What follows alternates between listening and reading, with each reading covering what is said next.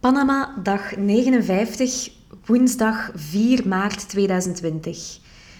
Dag 1 zeiltrip op de San Blas-eilanden en het is zo leuk. We zijn hier met een leuke groep van 16 mensen.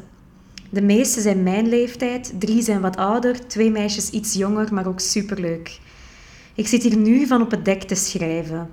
De zon is net onder en over enkele ogenblikken nemen we een klein bootje naar het eilandje waar we vlakbij zijn om te barbecuen, beachvolleyballen en wat te drinken rond een kampvuur. Ik ben de DJ tijdens de aperitief. Kulsch met oma zorgt nu voor de sfeer. Maar wat leuk is het hier.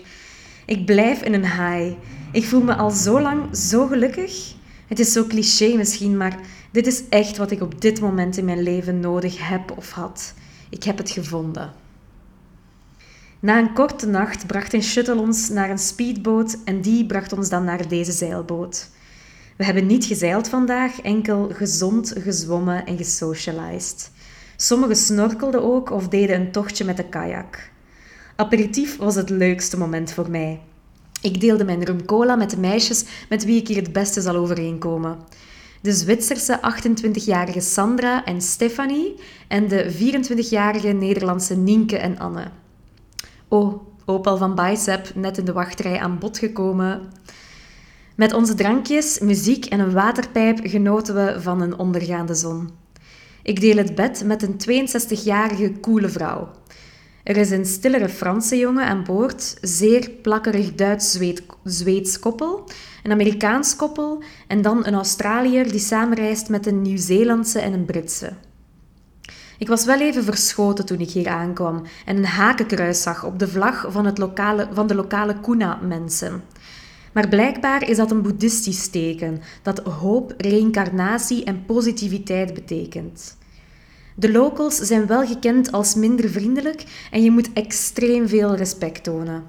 Zelf heb ik er nog geen contact mee gehad. Oké, eten is klaar. Ik moet gaan. Panama dag 60, donderdag 5 maart 2020. Alweer een mooie dag in het paradijs. Het is leuk om niet bereikbaar te zijn. De eilandjes hier zien er allemaal hetzelfde uit. Strand met palmbomen. In de voormiddag ben ik gaan snorkelen. Het rif vlakbij is heel mooi, gezond en kleurrijk. Stefanie en ik zwommen in open zee terug naar de boot. Wat voelt dat vrij? Ik heb ook veel gelezen. In de namiddag gingen we beachvolleyballen op een eilandje dichtbij. Het leukste deel van de dag was bij uitstek de aperitief met Sandra en Stefanie. We dronken rum, rookten een waterpijp, eigenlijk twee, en dansten al zittend terwijl we met volle borst met de 80s liedjes meezongen. Het was een heel mooi moment om nooit te vergeten, waar we ons heel verbonden voelden. There's no place we would rather be. We zijn van plan om elkaar op te zoeken in Zwitserland en Brussel. Een ander mooi moment was toen Sandra en ik na het eten nog wat verder praten.